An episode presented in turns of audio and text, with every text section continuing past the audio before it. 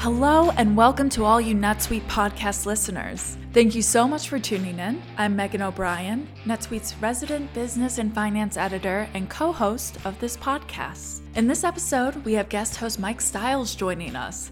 Mike is a veteran podcast host and producer with an extensive background in telling stories about how companies use technology.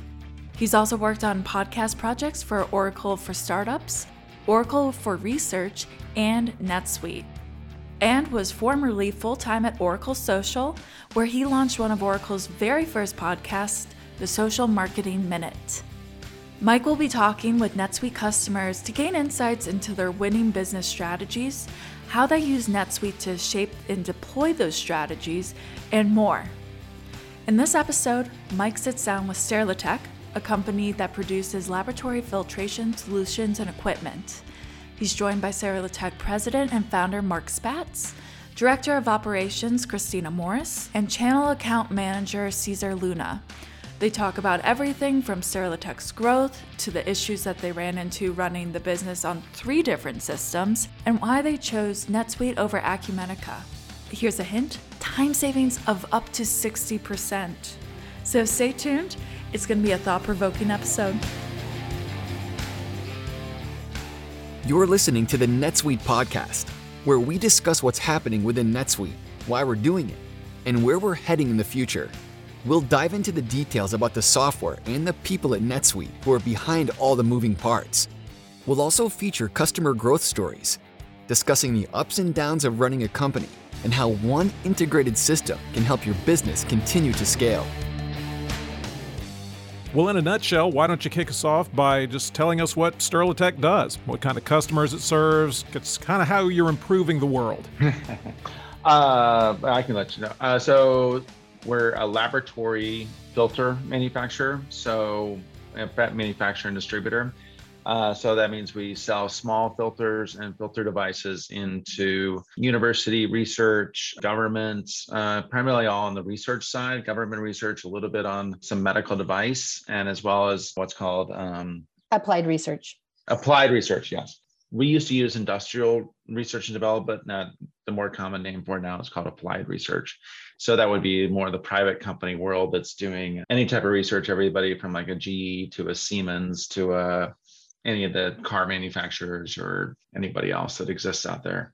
So our filters are everything from water. We don't do anything in air, but it's all liquid filtration, and also um, do some work in the water desalination world, but on the research side of things. Our customers are everything, like I mentioned, from the university land to the applied research people, um, and then the decision makers will get purchase orders that come through deal directly with maybe somebody who owns the business, maybe somebody that's an R&D. Those are the primary ones. So we do about 75% of our businesses in the United States, and then the rest of it's outside the United States, including uh, like Canada is probably the second largest market for us, and then um, throughout Asia and Australia and Europe and the Middle East as well. Not a lot into South America and not a lot into Africa in general. A little bit in Africa, not tons. Operationally, are you centered in one place or are you operating as a cloud entity? How are you running operations and sales? We have a single office location, um, and then for our customers, we'll both uh, we'll do a drop ship for them, and we also have a um, uh, we work on both direct sales operation as well as through channel. So our channels are we get maybe 20, 25 kind of top distribution people we work with. So from a sales and marketing and that side of things, we're all over the United States. And then we also have uh, people in the Philippines and Mexico. What were you using for inventory and account management before coming upon and considering NetSuite? Because obviously some needs were created, there was some shortcoming, a feeling that you could do this better. What made you start kicking tires, as it were? Well, we started out with QuickBooks. We had we use QuickBooks all the way through until we switch over to NetSuite. Um, about 10, 10 years ago, probably, we added Fishbowl, and then we had also been using Salesforce. So our previous, so we had three different systems we're working with. All of our sales order entry and everything from items coming from our website to Amazon to other places, we're going directly into Salesforce initially. And then from there, the order was processed and then pushed into Fishbowl. And then Fishbowl would order be completed and shipped. And then it would uh, be transmitted into QuickBooks. So there was lots of room for both user error in there as well as technical challenges with mapping, with consistent mapping, with connections. Also, quick both QuickBooks and Fishbowl are uh, server-based systems. Since we had people that were remote, they all required virtual desktop experience in order to operate QuickBooks for sure, and then operate. Fishbowl was also like a basically a program that existed on the computer that connected to our our central server location. So it was always difficult when setting new people up, uh, especially overseas, to get that connection to work correctly. Here's where you might want to pull Kristina in. Uh, so you're shopping for web solutions. Was it your experience, Mark, with ILDA that exposed you to NetSuite, or did you already know about it? Usually choosing a solution, it comes down to a couple of main contenders. So, kind of who are you looking at, and what were the factors that you really wanted to get in that new solution? I can talk about it directly that because I've been mm-hmm. talking NetSuite for six years before. Okay. So we've been looking at an alternative solution for I don't know at least five to six years, and then through ILDA, we probably went further on the decision, and then it kind of came down. We had hired somebody. I don't know what year was that, Kristina? Like 2020. It was pre-COVID though. I think. I think it was 19. Yeah, yeah, pre-COVID. Yeah, we had somebody do a full research project on it as well, and but they all came up with a a lot of like kind of a smaller local businesses that didn't make me feel all that comfortable. So one of the prerequisites for us is a cloud-based system, and then uh, so it came down to Acumatica and NetSuite. What kind of tipped at NetSuite's direction? I think the biggest differentiator came down to the implementation process. And after talking with both companies, um, we knew if we opted for NetSuite that there was going to be handholding every step of the way. It was well organized. There'd be a dedicated implementation team that was through NetSuite. Uh, there was a schedule upon which we needed to work off of. They were very clear about what the deliverables would be, what the different phases were, what milestones we would need to be hit. We really appreciated that they were upfront about the time investment it would take us in the beginning before we could go live. And so, after having been, this was our second ERP implementation. Like Mark said, we did transition from QuickBooks to Fishbowl, and we learned a lot through that. We had done with a little bit of help, but it wasn't as smooth as it could have been. So, based on that experience, we we felt like the implementation was going to be a really important aspect of this, especially since the business had grown. We had more part numbers or items, et cetera. And so we opted for NetSuite. How did six out of the top seven best performing tech stocks gain visibility and control over financials, inventory, planning, and budgeting with NetSuite by Oracle? Answers at netsuite.com slash code. netsuite.com slash code. You know, everybody kind of that you talk to, most vendors are going to say, our implementation is awesome. It's going to be easy. It's going to be great. But it sounds like you're saying that what was described as what implementation was going to be actually turned out to be the case. And pro services, SuiteAnswers, things like that maybe had played a good role in making sure that that implementation met your expectations? Yeah, I would say so. The other side of it, just, and I don't know how, whether or not you know much about how NetSuite sales works, but the sales process is significant. So we probably had 30 hours of meetings. And at the every every are you sure you want to have the next meeting? Is this the right fit for you? And the nice thing, and that's a real it's a good process. And it's also good to have the sheer number of people that were on the call. Um, so when we are looking at the competitive product, Acumatica, they're all sold through VARs. On the VAR side, the people we were talking to, there was only one person on the call ever. That's where the implementation concern came from um, as to like how who else is involved in this uh, process. So it was greatly concerning from our perspective that we were not going to the implementation process was not going to go correctly. It feels like there's not a tremendous there's there's differentiation between the products for sure, but what came down to is like um, how many people we knew that was that were using NetSuite in general. So we had a user group we can talk to, as well as the implementation process. So at this point, what aspects of your business are being handled by NetSuite? All of it. So accounting, I mean, except for marketing probably, but yeah, financials, Uh, Kristina, you can talk to the ERP side of things. Yeah, yeah. So we do all of our purchasing, all of our production planning, inventory management, cycle counting, uh, shipping, receiving, all of those core functions are all done in it, as well as order entry, sales order entry. We've been quoting out of it and are using the communication and files upload to track CRM related stuff, using some of the email out of NetSuite functionality as well. All of our groups are utilizing it. Right. Yeah, and we- e-commerce connector as well. Yeah, that's where I was going next, actually, is e commerce connector, specifically just trying to get a feel for it and what ways it kicked it up a notch from Fishbowl, like, you know, what platforms are connected to it, things of that nature. Uh, okay, I can speak to that. So when it comes to uh, the e-commerce integration, we're currently utilizing this for Amazon and Magento, and the value comes into for us that it imports customer information along with the product information. And uh, one of the things that we've been working on has been the integration of the inventory and the pricing. So right now we've been uh, utilizing that for identifying what's in stock for Amazon orders, which is critical because we ship in stock products for that.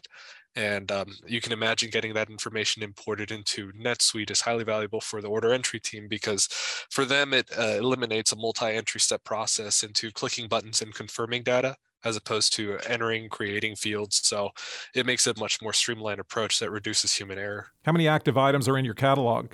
Uh, Mark, uh, you have better uh, It count. was on like 3,500 or something like that. Yeah. I mean, Okay. like total items in NetSuite right around around 10,000. But in terms of items that are actively sold, is around 3,500. And it's a 80 10 rule on that one as well, or 90 10, probably. And then how many orders would you process in, say, an average month? 40, 900 or so. yeah, 45 to 50 a day. So it's somewhere between like 900 and 1,000. Yeah. And then as far as e-commerce orders, it makes up about half of those coming from our website and Amazon. When you're looking at ERP and thinking about e-commerce connector, what were and what are the metrics that are really important to you? Like how are you going to judge NetSuite's success? Was it in terms of productivity or time savings? What were you leaning into? I would say both. Uh, for sure, productivity. We uh, recognize that this reduced the time that it took to process sales orders and invoicing as well by 50% or so. And so, with that said, uh, the key metric there is uh, productivity and making sure that we are getting orders out faster. So, that definitely helps the team in terms of that KPI. The uh, I'll also uh, say, I'll just tell you on the implementation side is um, I had a, so we use an outside consulting firm for our marketing and they do quite a bit on their primary e-commerce based. So they thought that running the FarApp was by far the easiest connectivity process they'd ever seen into an e-commerce system. I think about people who need to make this shift, who need to get a little more advanced in their ERP system, their technology. There are any number of reasons they don't want to pull the trigger on that or are slow to pull the trigger, maybe concerns or worries about implementation. How much longer could you have gone on just doing it the way you were with Fishbowl and the disconnected platforms? Well, we could have kept going on, but we every day we were concerned that um, the QuickBooks file was going to crash. And I think you know Cesar can probably talk to this a little bit about how much time it was taking us uh, per transaction utilizing our previous system compared to what we're doing today. What do you what do you, what's the difference of time, Cesar? Do you think between the two and the processing time? Yeah, I would say uh, scalability is kind of the thing that we're alluding to here. Uh, whereas before it took about 20, 30 minutes to enter an order, now we have it in less than 10. And that includes printing this order to the production floor. So we've reduced the time by, you know, a, a third in essence there. So that frees up an additional, you know, 60% of the time for sales coordinators to do other customer focused activity. So that opens up opportunity and innovation and scalability just is off the charts in that regard.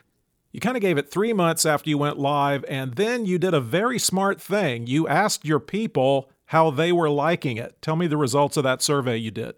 Yeah, so we just polled over a couple of cons- few consecutive months um, our staff at all hands meetings, and that included everybody um, remote to in person. And it was, you know, overwhelming from the beginning that people felt more positive about it versus less positive.